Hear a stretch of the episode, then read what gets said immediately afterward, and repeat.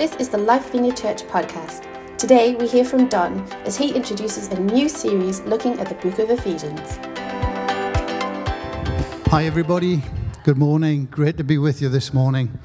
Um, Nicola reminded me that a lot of you won't know who I am. You'll not have seen me. Um, so she asked me to just tell you a little bit about myself. Uh, as Adam said, I'm Don. Uh, I'm a retired architect, married. Uh, my wife can't be with me this morning, I'm afraid. Uh, between us, we've got th- three kids, four grandchildren, and a grand dog. Um, Hugo, Shih Tzu.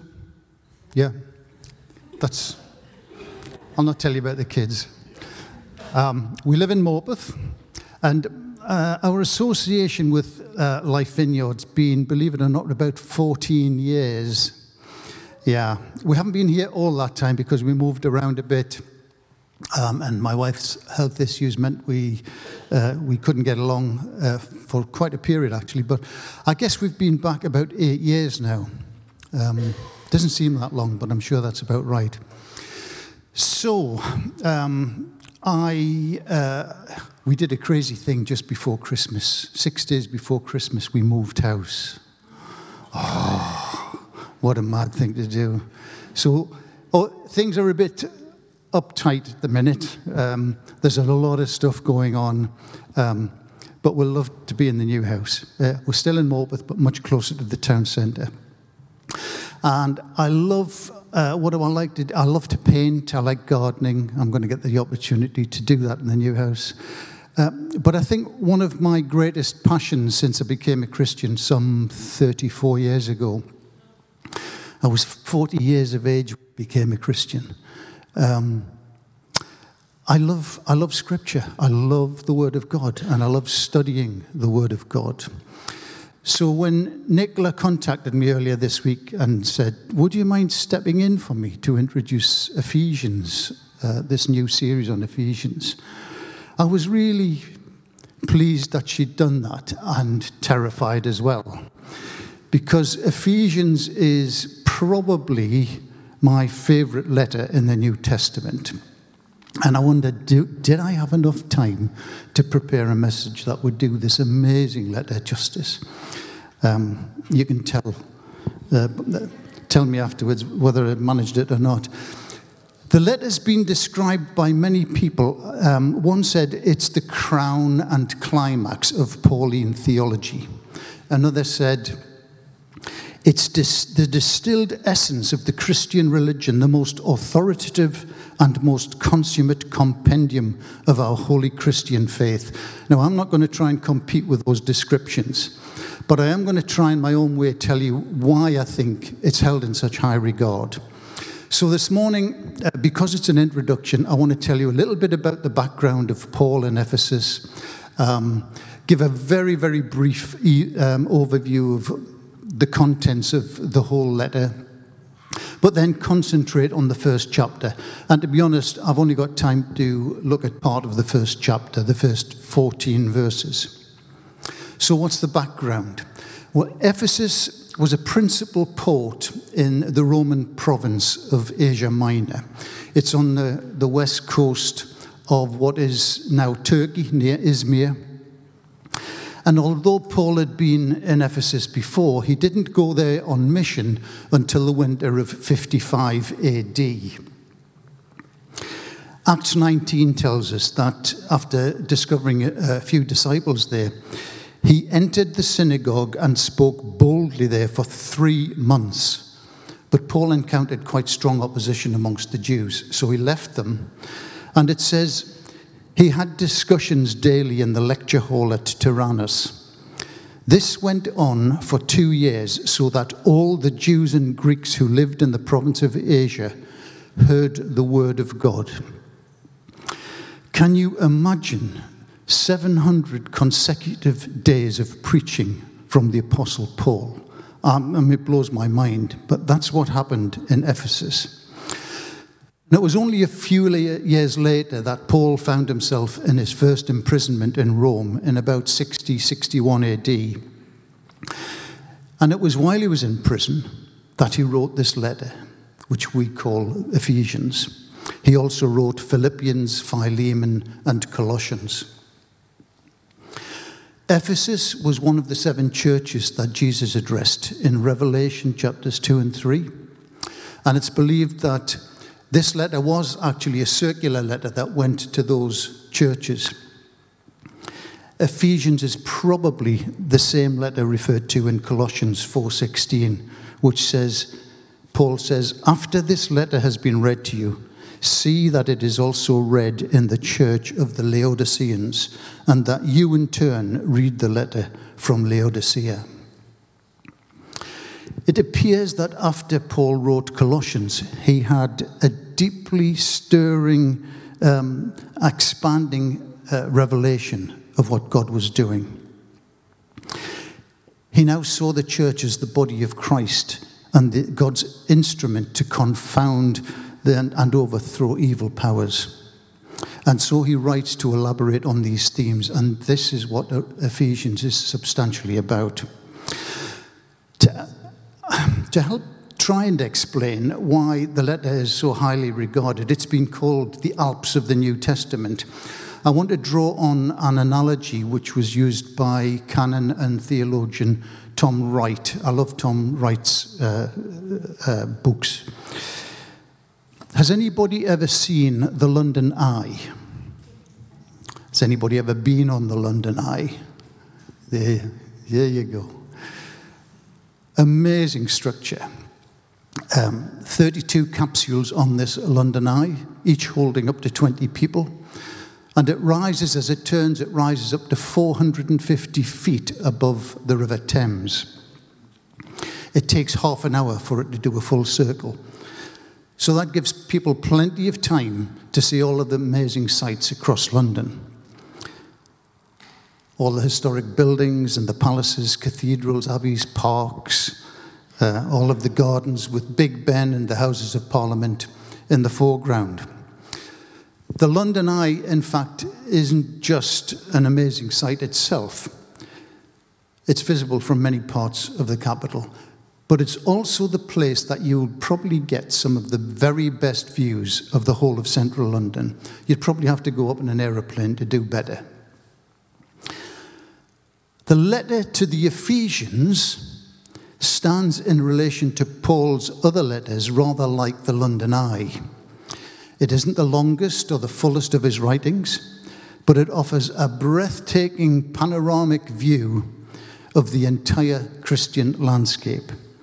From here, as the wheel turns, you get a bird's eye view of the one theme after another within early Christian thinking and reflection God, the world, Jesus, the church, the means of salvation, Christian behavior, marriage, the family, spiritual warfare, all in this relatively short letter.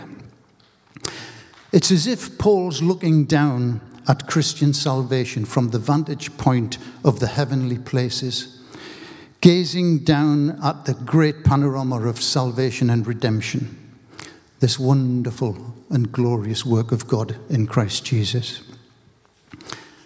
Paul uses certain words in this letter more than any other. He marvels at the mystery and the glories and the riches of God's way of, of redemption in Christ. It's like someone used to strolling around London, but now suddenly able to see familiar places from unfamiliar angles, to see how they relate to each other across the whole city. So, the purpose of the letter is to reveal, to unveil the mystery of the church as no other epistle. It, it uh, reveals God's secret intentions to form a body to express Christ's fullness on earth. To do this by uniting one people, both Jew and Gentile, among whom God Himself will dwell to equip and empower and mature his people and thereby extend Christ's victory over evil. Paul carefully unfolds the process that God is using to bring the church to its destined purpose in Christ, to engage in battle with dark powers. But basic maturing steps need to be taken first. Before the church is called to war, she's taught to walk. Before being called to walk, she's told where she stands. And so the epistle really breaks down into two sections. Chapters 1 to 3 describe the believer's position, who we are in Christ, and it's this that enables us to stand firm. And secondly, the believer's practice, how we are to live in Christ, covered by chapters 4 to 6. Today, I'm going to look at a part of chapter 1, beginning to look at the believer's position. And let me begin by emphasizing that these verses that I'm going to read, and in fact the whole of the, the three chapters, first three chapters, they're not just theological gas to be studied academically. They are truths, they are facts, they are what God says is real. The word heavenlies, which is used throughout this letter and elsewhere in Scripture, is really talking about the realm of invisible reality. Things which are true about life in the world, about the cosmos, but which we can't see and we can't touch right now.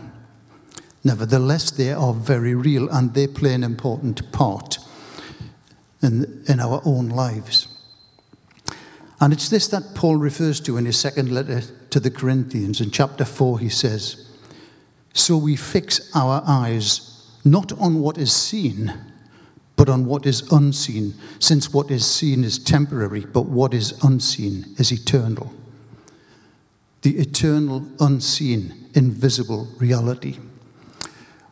Whenever uh, I talk about this realm, I think of 2 Kings chapter 6 where Elisha and his servant find themselves in Dothan, surrounded by Assyrian masses of Assyrian troops and chariots. They've come to capture Elisha, who's been um, telling Israel all about um, Israel's secret war plans that God's revealed to him. The servant, Elisha's servant, is terrified when he wakes up in the morning and sees all of these Assyrians surrounding the city. And Elisha simply says, don't worry. Those who are for us are more than those who are against us. And the servant's like, What are you talking about? They're going to kill us. And Elisha simply said, Lord, please open his eyes. And immediately his servant saw hordes of fiery angels and chariots on the hillside. That's the unseen realm. So, as we read these verses, try to bear that unseen realm in mind. Try to remember that these are real things, these are facts that we're talking about here. Chapter 1 of Ephesians Paul, an apostle of Christ Jesus by the will of God, to God's holy people in Ephesus. In Ephesus isn't in the earliest texts that we've got. That's why we believe it's a circular letter. That was added by somebody later. The faithful in Christ Jesus. Grace and peace to you from God our Father and the Lord Jesus Christ. Praise be to the God and Father of our Lord Jesus Christ, who has blessed us in the heavenly realms with every spiritual blessing in Christ. For he chose us in him before the creation of the world to be holy and blameless in his sight. In love, he predestined us for adoption to sonship through Jesus Christ, in accordance with his pleasure and will, to the praise of his glorious grace, which he has freely given us in the one he loves. In him we have redemption through his blood, the forgiveness of sins, in accordance with the riches of God's grace that he lavished on us.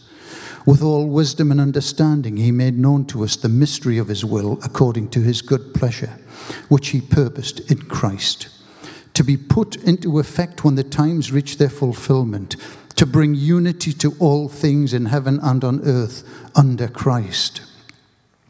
In him we were also chosen, having been predestined according to the plan of him who works, works out everything in conformity with the purposes of his will, in order that we, who were the first to put our hope in Christ, might be for the praise of his glory. And you also were included in Christ when you heard the message of truth, the gospel of your salvation. When you believed, you were marked in him with a seal, the, the promised Holy Spirit who is a deposit guaranteeing your inheritance until the redemption of those who are God's possession to the praise of his glory. Amazing, amazing words. In most of Paul's letters, after the initial greeting, he starts telling the church what he's been praying about when he thinks of them. He will come to that later in the latter part of chapter 1. But pride of place here in the opening of this letter goes to this amazing series of uh, verses. I say series of verses. Uh, actually, verse 3 to verse 14 is one sentence.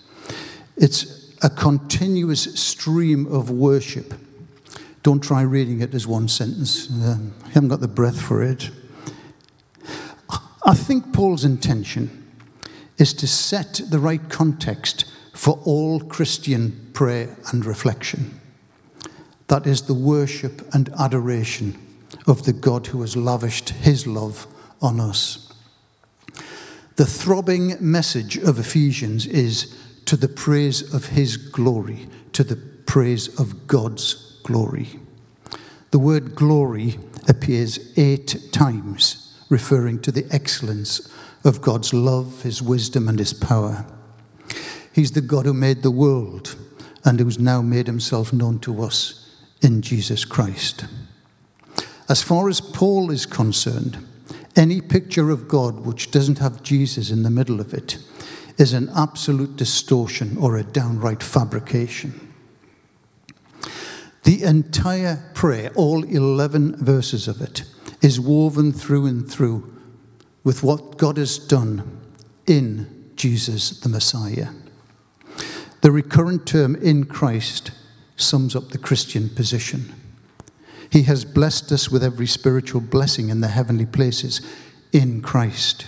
He chose us in Him to be holy and blameless. He foreordained us through Him to be adopted and accepted. He gave us redemption in Him through forgiving our sins. He set his plan in him. He intends to sum up everything in him. We've obtained our inheritance being predestined in him because we have set our hope on him. And we have received in him, we sorry, we've been sealed in him with the Spirit as the guarantee of what is to come. With these sweeping strokes, Paul sets out this series of foundational statements. I think when a man begins with God like that, you know that he's going to be real. What he says is real. I don't know about you, but my problem often is that I don't start thinking my thinking with God. I'll often start it with myself, with my experience, and I've only got a partial view of the truth. So I narrow the range of my vision down to what's going, what I'm going through at any particular time, what's happening around me. And I don't always see this in relation to the whole reality of life around me. Paul's prayer here is really a celebration of the larger story into which every single Christian story is set. Every story of individual conversion, of faith, spiritual life, obedience, and hope. And it's only by understanding and celebrating the larger story that we can hope to understand everything that's going on in our own smaller stories and so observe God at work in and through us. Verses 4 to 6 celebrate the fact that God's people in the Messiah are chosen by grace. We've heard that in the songs this morning. And I think God's grace is perhaps the most mysterious thing of all. God, the Creator, chose us in Him before the world was created. He foreordained us to Himself. Now, to many people, including many devout Christians, that is a shocking statement to make, almost unbelievable for some people. How can God choose some people and not others? Some people have suggested answers, but I think we need to be very careful when we try to address this issue. Paul emphasizes later, well, even in these prayers, that everything we have in Christ is a gift of God's grace. In the next chapter, he'll declare that before this grace reached down to us, we were dead and needing to be made alive. We couldn't lift a finger to help ourselves. Our rescue had to come from God. It is God who has chosen us in Christ. Everyone who is a Christian is chosen in Christ. It is God who has predestined us. And then something that can sometimes be overlooked. Our salvation in Christ is a vital stage, but it is only a stage on the way to God's much larger plan. Paul's second letter to Timothy points us towards the mystery of God's eternal counsel and will. He says that God has saved us and called us to a holy life, not because of anything we have done, but because of his own purpose and grace. This grace was given us in Christ Jesus before the beginning of time. God's plan is for the whole cosmos, the entire universe. His choosing and calling of us, His shaping and directing of us in the Messiah is somehow connected with that larger intention. Don't ask me how, but God's got that plan for us. God's will is a mystery to us. He is infinite and eternal. We are finite and sinful. How could we ever possibly fully see and understand His will? If we're ever tempted to say that God's unfair, I think we should do what Job did. Put your hand over your mouth and consider who you're talking about. When Job did that, he confessed his ignorance, his smallness, and his frailty. If you're a Christian this morning, I believe you should be thanking God for the mystery of his will. Then in verses 11 to 14, Paul speaks of our inheritance and the Spirit. I've said before that stories in the Old Testament often point towards realities which are more fully realized in the New Testament. So, for example, part of the meaning of uh, Israel's exodus from Egypt was that they were now free to set out to claim their inheritance. Israel wandered in the wilderness for 40 years, led this way and that by the pillar of cloud by day and fire by night. The presence of the Holy One in their midst was dangerous. You'd be foolish to grumble and rebel, as some found out to their cost. But God's presence was their guarantee that they would get to their promised land in the end. And of course, they did. Now, in these verses in Ephesians, Paul is really talking about the new Exodus, the new inheritance, the new wilderness wandering that we all go through on our way to the new promised land. But where is this new promised land? What's this inheritance all about? For many years, the answer that the church has given is heaven.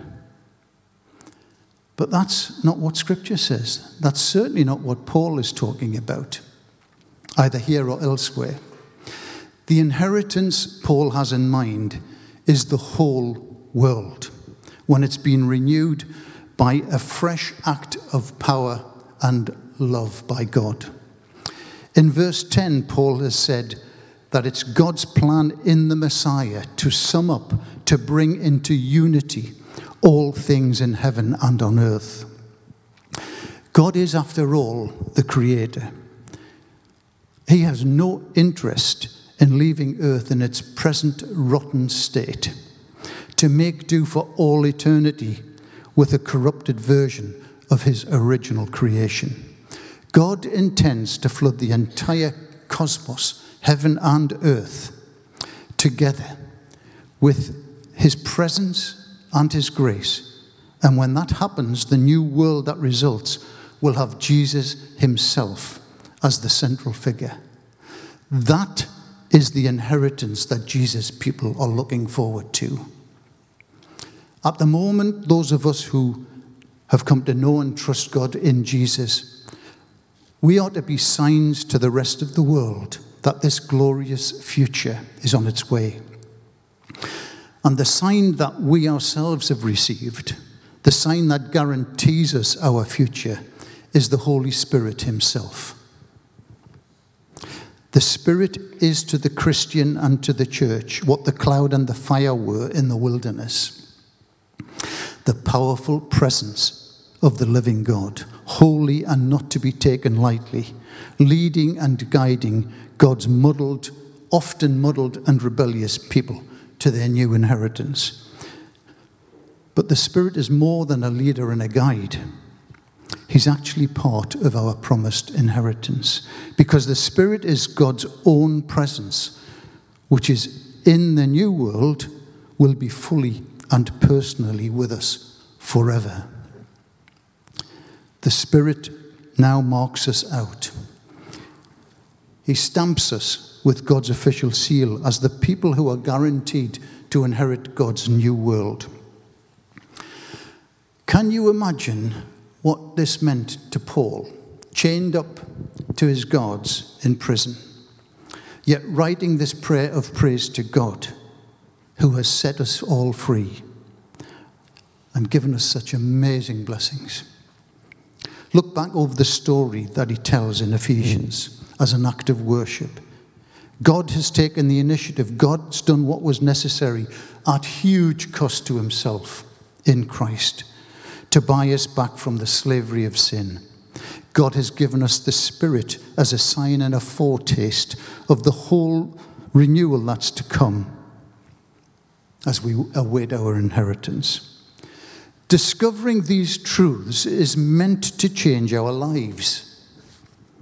People Paul was, were writing, was writing to, they were ordinary people like us. Some of them were slaves, many of them. God's saints are people who are beset by struggles and difficulties. We have disturbances at home, at work, and troubles elsewhere.